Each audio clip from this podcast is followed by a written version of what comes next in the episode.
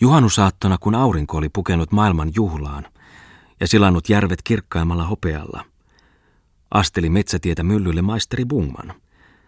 Tuli keikaroiden juuri parhaiksi myllärin muutellessa Falkin kanssa pihaa pieneksi lehtimajaksi, kannellessa sinne huokaavia koivuja ovien kahden puolen. Vankkaa otsaansa pyyhki helteessä maisteri Bungman ja keikahteli pahoin oikealla jalallaan. Selässä kohosi hänellä valtava, omituisen pitkä tuohikontti, mutta vasemmassa kädessä hänellä riippui holskava lekkeri. Mainiota huudatti hän pujahtaessaan portista pihalle ja kohottaen haltioituneena oikeaa kättään, sormet harassa, muistamatta edes tervehtiä, katseli vain vilkkaasti, paksujen kulmiensa alta kiiluvin silmin ympärilleen. Mainiota, täällä on juhannuskoivut, täällä tehdään Herran päivää, pakanallista juhlapäivää, tulen palveluksen päivää. Aivan kuin uhrilehto, jollaisissa oli teurastettava karitsa. Tuhansia valkovaippaisia palvelijoita. Vai tällainen se nyt on, se Jeesun mylly. Sinä onnen kantamoinen, Signor Falkko. Minä tulen nyt ensimmäiseltä keräysmatkaltani. Minä lähestyn talonpoikaistaloa samalla hartaudella kuin joku matkailija neekerikraalia. Siihen minä olen nyt herännyt. Jos en juuri herännytkään muttisen aapelin tuon hohonauravan hylkäämistä kirjoista. Asut tällaisessa. Katso, noita luhtiaittoja, katso, katso koko tätä pihapiiriä. Neliskulmainen, niin vaan, melkein neliskulmainen, ei yksinurkkainen kuin entisen sijaan pirtti, aha. Olisivatpa nuo tuomet vain pihlajia – pyhiä suomalaisia kotipuita, hajahtavia pihlajia, joiden oksilla esi-isämme antoivat juonikkaille akoilleen selkään. Ensin neuvoivat nelisnurkkaisessa. Ja tuo karjapiha. Yhdellä kupeellansa navetta, toisella korsu, kolmannella sikopahna. Mainiota. Onpa tämä koko Jeesun mylly tosiaan. Tämä pitäisi saada museoon. Niin, jotakin sellaista, sellaista minä rupeankin puuhaamaan. Seurasaarelle vaan. Vieläkö muuta kaipaisi? Haha, kun saisi tällaisen sinne. Mutta kuule, signor Falkko, onko sinulla täällä myöskin oikeaa isäntää? Ymmärrän, mitä tarkoitan. Sellaista, joka istuu pirtin nurkassa sunnuntaisin, puhtaat rohdinkaatiot jalassa. Yhdestä ainoasta puusta tehdyn pöytänsä ääressä, hongasta tehdyn, lukee vanhaa piplakirjaa, joka on hänen edessään telineillä – suurta kuin lankun pää. Sellainen sen täytyy olla. Sellainen pitäisi saada sinne kirotun Helsingin herskaapin katseltavaksi. Niin näkevät ja tuntevat, mikä on oikeaa suomalaista. Mainiota. Taiteilija koetti nyt iskeä Bungmanille silmää, että tuossahan oli itse mylläri aivan vieressä. Ja hän esitteli. Tässä on meidän isäntä. Ah, huudahti silloin Bungman ja katsoi mylläriä. Ei ole paha, veitikka. Juuri tuollaista minä tahtoisin sinne tupaan. Mutta Falkko, onko hän oikea? Osaako hän ampua takaluukusta niin kuin muttisen aapeli? Sellainen pitäisi olla sille katsilevalle Helsingin kulttuurille. Kuten kuulin äsken kylillä sananparren, tuoksuu kuin ukkosen tappama pirunraato. Se olisi sitä oikeaa. Falk selitti nyt leikillisesti isännälle, että tämä herra oli muinaisesineiden kerääjä.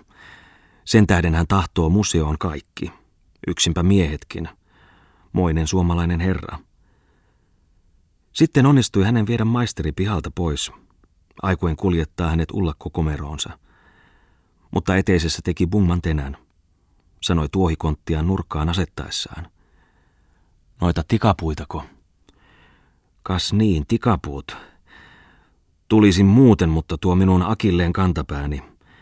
En pääse sinne ylös. Ja nyt on koko mylly juhlaharsossaan. Se on niin kipeä, sillä on nyt taas kohtauksensa. Ajattele, pirstoa monta päivää yhtä mittaa pitkin kyliä, huonekaluja tiedustelemassa. Läksin piru pirstomahan, hiisi pitkä hiihtämään. Mutta en saanut vielä niitä kauniita. En nähnyt muutakaan, pitsejä enkä ryijyjä. Niitä on vasta kauempana ja korvessa. Mutta olen kuljeksinut ja olen jo maanut uunilla. Oli hiton kuuma. Oikeastaan minä makasin puussa, tuommoisessa aitassa, joita on lappalaisilla, koira puun juuressa vartijana. Mutta minulla ei ole koiraa, pystykorvaista. Ja nousepa tällaisella jalalla puuhun. Se rasittui vallan kauheasti sitä monttöörivenhettä soutaessa. Koitin saada sitä käyntiin. Ei. Se seisoi kuin lutilan puntari. Minä loimme soutamaan. He. Se oli kiipeliä ja viipeliä. Oikein kuuma päivä. Aurinko hautoi kalloa niin, että korvista nousi höyry. Ja kisko, kisko. Se ei kulje yhdellä vedolla kuin korttelin verran. Tonnin paino lienee mokomassa. Ja kun siinä ponnistin kaaripuihin käpälääni, niin koski, että silmissä säkenöi.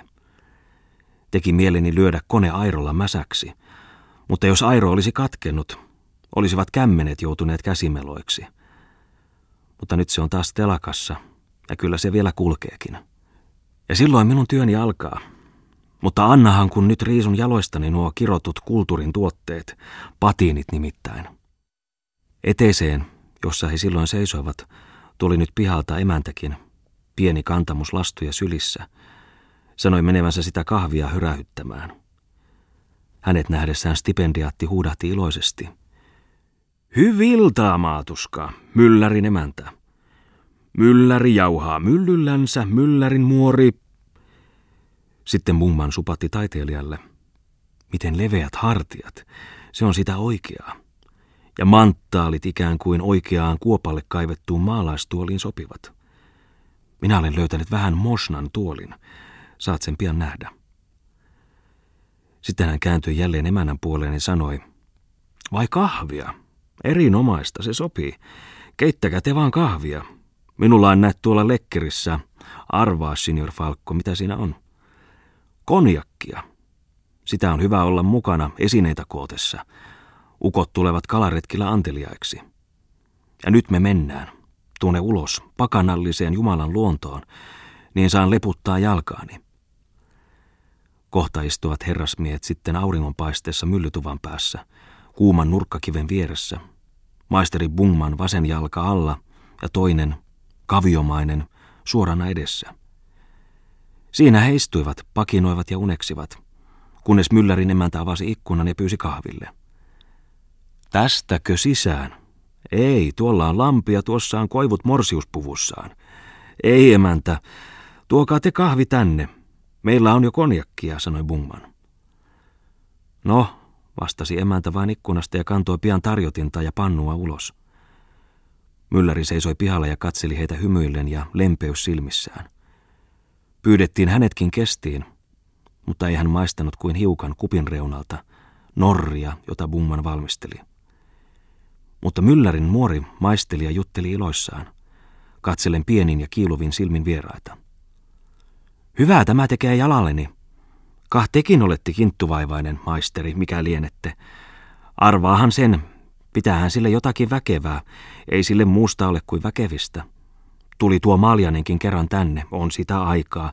Toi putelin, sanoi, en minä muuta kuin että te olette ollut minulle niin hyvä, niin maistakaa nyt tätä konjakkia. Niin kaatoi Ienok siitä putelista kuppiin ja juotiin sitä konjakkia. Eikä se mitään, antoi vaan tuota hyvää konjakkia. Mainiota, mainiota huudatti silloin maisteri Bungman. Tällainen körttiläinen, etkös kertonut, Valkki, että nämä ovat körttiläisiä. Viaton kuin pakana. Juokaa, juokaa te vaan, hyvä emäntä. Sitten näytti hänen päähänsä leimattavan jotakin muuta. Hän jatkoi. Se ienokkiko, joka köyhtyi. Kirous. Tämä mylly on melkein ainoa talo, jossa näillä seuduin olen tavannut jotakin. En oikein voi selittää, mitä tarkoitan.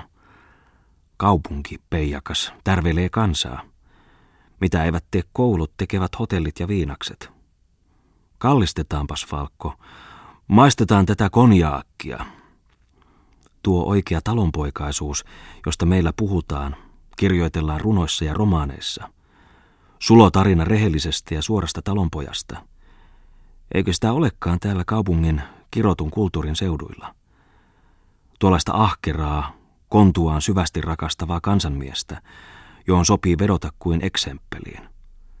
Saarijärven Paavoa, joka, kuten sanottu, istuu pirtissä pyhäisin kelteisillään ja rohdinkaatiot jalassa yhdestä puusta halkaistun pöytänsä ääressä. Lukien kirjaa, valtavaa kuin pölkympää. Ei, täällä sitä ei ole täydellisenä. Mutta kauempana korvessa, siellä se on, se lauhkia ja hyvä. Siellä ei ole herrasmaisia intohimoja. Sillä hornantuutistako kirjantikijät olisivat muualta löytäneet noita ihanoita tyyppejä kuin sieltä saloilta. Vakavia kuin pökkelöitä. Haha, nämä kaupungin läheisethän ovat, olen huomannut, aivan yhtä veitikoita kuin herrasmiehetkin, mutta omalla sortillaan. Näistä ei voi kirjoittaa sellaista kuin olen Muttisen romaaneista lukenut. Roskaan ne romaanit muuten ovat naiskulttuuria, tyttökoululaisten ja siivettärien tarinoita, joiden tragiikka on se, että sankarittaret menettävät jotakin, minkä tytöt aina toivovat menettävänsä, mutta sitten jyristään uskottomia miehiä vastaan. Niin kuin eivät akatkin uskottomia olisi. Hyi hitto. Se on suomalaista sivistystä, vot vot. Tai työnsi tuo Muttinen minulle romaaneina lähetyssaarnoja. Hyi. Niin kuin ei Suomessa uskonhulluja olisi muutenkin liikaa. Hullujahan meillä on. Yleensä koreita valheita kustantajat kauppaavat. Porvareihin valhe aina menee kuin saksalainen rihkama. Varsinkin jos kirjailija on akka.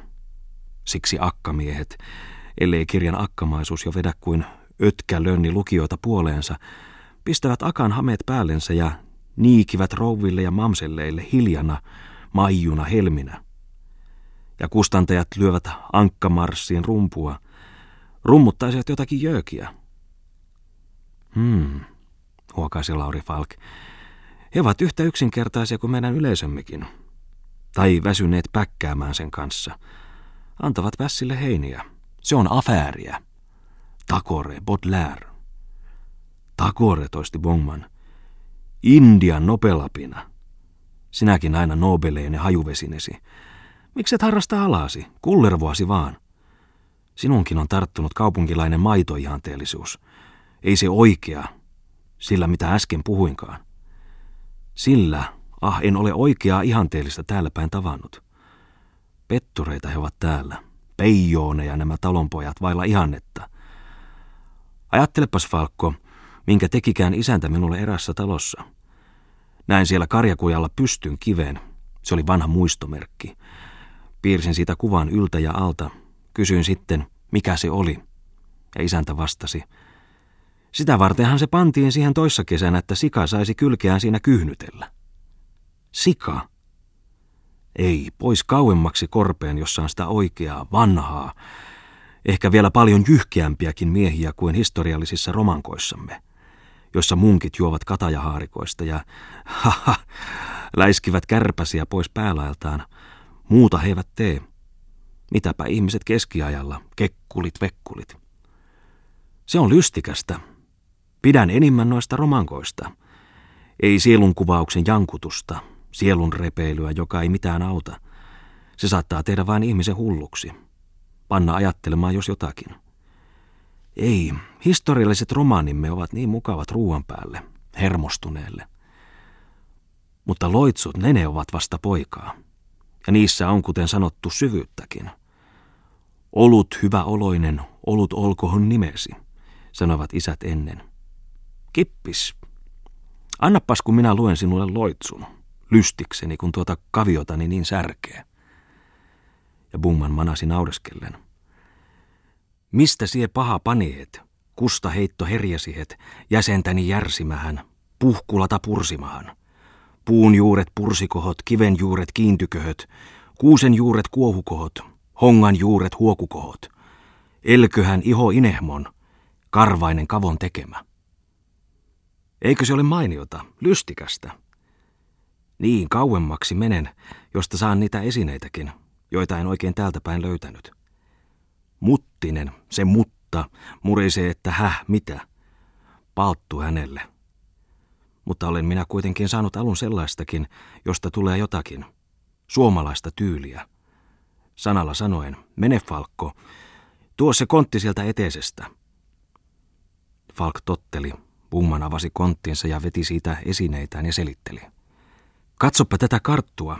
Siinä noita kahta viisikantaa. Ja katso tätä vanhaa pientä jakkaraa. Se on se tuoli, josta äsken puhuin. Siitä ovat kyllä jalat poissa, mutta näetkös noita pyöreitä kuoppia sen istuinlaudassa? Se on niin sanoakseni käteenkäypä. Tässä tapauksessa takalistoon. Ja tämä voiaski, kuin sisämaan höyrylaiva. Ja tämä omituinen leikkailtu nuljuksen naula sitten – Maisteri näytti jonkinlaista kalikkaa, jota mylläri kuitenkin väitti erään heikkopäisen miehen mutikaisen tuomaan tekemäksi. Olipa myllärillä itselläänkin tuollainen uunin reunalla. Hulluuko tehnyt tämän, huudatti Bungman. No mutta missä on nerouden raja? Voinhan panna sen luettelossa määräämättömien esineiden ryhmään. On siellä muitakin sellaisia, vanhoja saviastiainkin sirpaleita laatikoittain. Mutta tässä ovat ne, joista tulee. En vain tiedä vielä mitä. Ihastunut Bungman purki konttinsa pohjasta nyt suolatölkkejä, tuohisia lapsenpalloja, verkonkiveksiä, nuuskatuusia, tuppia, tuohikeriä, tuohisen maitoastian, virsoja ja tuohisen. Ropehut huudahti Bungman. Mutta mitäpä me tässä näitä? Aurinko paistaa, heinä helkkää, karjan kullan kellot kaikki kilman kalkkaa. Tuolla päälaissakin alkaa pitää pientä pirinää. Eiköhän kuuluisi jo asiaan laulaa. Haha, Falkko. Longt bort från Fyrisoo, alkoi Lauri Falk nyt haaveilevasti. Ei, älä sinä taas. Taivas on sininen ja valkoinen. Niin kyllä, sininen ja valkoinen kuin ryssän saippua. Mutta me laulamme jotain jevelimpää, jöökiä. Lauletaanpa tätä. Ukko se meni ulos akkametsään. Rantamu rimuramu rallalla lei tappoi siellä variksen ja kettisen leppään. Näppiä löydен yhtyi Falk lauluun. Variksesta teki ukko uuden koulun, joka tuli valmiiksi vähän ennen joulun. Rantamu rimuramu rallalla lei. Niinpä istuvat haaveksijat kaiken juhannusaaton nurmella myllytuvan ikkunan alla, poltellen Bungmanin sikareja, lauleskellen, hoihkatenkin, ja istupa myllärin muorikin portailla – punaisena ja pienet silmät luotuina iltataivasta kohti. Mutta silloin kavahtivat herrat yhtäkkiä ylös maasta ja juoksivat heiluvin hiuksin patosillan yli eräälle mäelle nimeltä Saapatvuori, joka kohotti harmaata keilamaista huippuaan kesäisestä metsästä. Bungmanilla mukanaan holskuva lekkerinsä. Emäntä hyvästeli heitä, kiiruhtaen veräjän porraslaudalle ja heiluttaen käsivarsiaan, huudolla, kah kah, minnekä nyt ryntäävät – Loimusi sitten Saapatvuoren harjalla, jonne myllyn lampi ja jono muita kuulsi haikean kalpeena laaksosta. Keltainen kokko. Ja Bungman ja Lauri Falk tanssivat sen ympärillä pikkutanssin. Indiaaneja, lappalaisia he kerskuvat olevansa. Kaikkialta kultaisen taivaan alta, jonka äärillä punaiset pilmet hymyilivät, pilkkuja tuoksuvassa yössä toisia tulia, niemiltä ja järvien rannoilta – Laaksosta kuului sirmakan soittoa ja naurua ja lauluakin. Lauri alkoi pienen johtohypyn jälkeen rauhoita jo tunteelliseksi, vaipua luonnon kauneimman ajan onnen valtoihin, ja hän seisoi päähieman kumarassa ja hyräili Schumannin troimeraita. Mutta silloin Bungman yhä vain yltyi. Tanssikaamme, tanssikaamme, vaikka kavio katkeaisi, huuteli maisteri. Riemun juhlaa näin korvessa ruohon maassa roikatessa. Haa, tällä vuorella pitäisi olla urut, joilla tuota riihipolkkaa, tuolta tansseesta se kukkuu, soitettaisiin. Urut sellaiset, että tanssi kuuluisi kymmenen penikulman päähän. Höyryurut, jokainen pilli kuin tehtaan savutorvi. Pillien mukaan voisi seitsemän pitäjää tanssia yhtä aikaa. Häh, oletko kapteeni seilissä, Falkko? Haukka, houkka. Perspiseerataan ne urut. Persepteerataan. Vietävän ranskalaiset sanat. Mitä pertsana? Etkö sinäkään muusikko voi konstrueerata niitä urkuja? Suuremmoista nauroi Falk. Urut vuorella, suuret kuin linna. Torvet eivät puusta, eivät tinasta, eivätkä luusta, vaan tuohesta. tuohesta mitä, tuimistui Bongman. Joiden äänelle ei vedä vertaa Rolandin trumpumpeetit – Höyryllä käyvät tai tuulella. Ennen muinoin oli Suomessamme miehiä, sellaisia velhoja, jotka myyvät tuulta säkissä, kertoo Ulaus Magnus. Ostetaan me tuulta säkissä, säkit palkeeksi, ja sävelletään uruille purppuri, pahin magnifikaat, soitetaan yli kymmenen pitäjän. Niin sommittelivat he höyryurkuja. Yhtäkkiä ilmestyivät heidän eteensä vanhan myllärin kasvot. Hän oli tullut vieraittensa luokse, kantoi risuja kokkoon, katseli herroja sitten ja hymyili. Lauri Falk lankesi nyt heltyen myllärin kaulaan ja huudahteli Bummanille. Katsos, tämä täällä, meillä metsässä, on mies, joka hymyilee, osaa vaieta ja hymyillä. Vaieta, niin, Svea, minä en sano muuta. Isäntä pujahti nyt alas vuorelta. He perästä melkein päistikkaa jyrkkää rinnettä yli kivien ja kantojen. Niin he tulivat takaisin myllytuvalle. Makaamaan tahtoivat jo. Olivat lappalaisia. Karjapian korsussa oli heiniä, muisti Lauri Falk. He yrittivät sinne, mutta kas.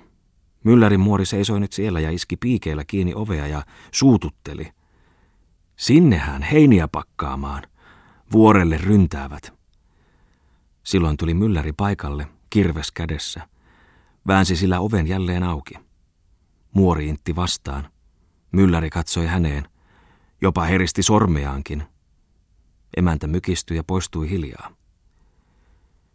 Kun aurinko seuraavana aamuna oli jo kauan välkkynyt myllylaaksossa ja usva leijui punasinisenä lammella ja hälveni, tuli mylläri ulos juhannusluontoon.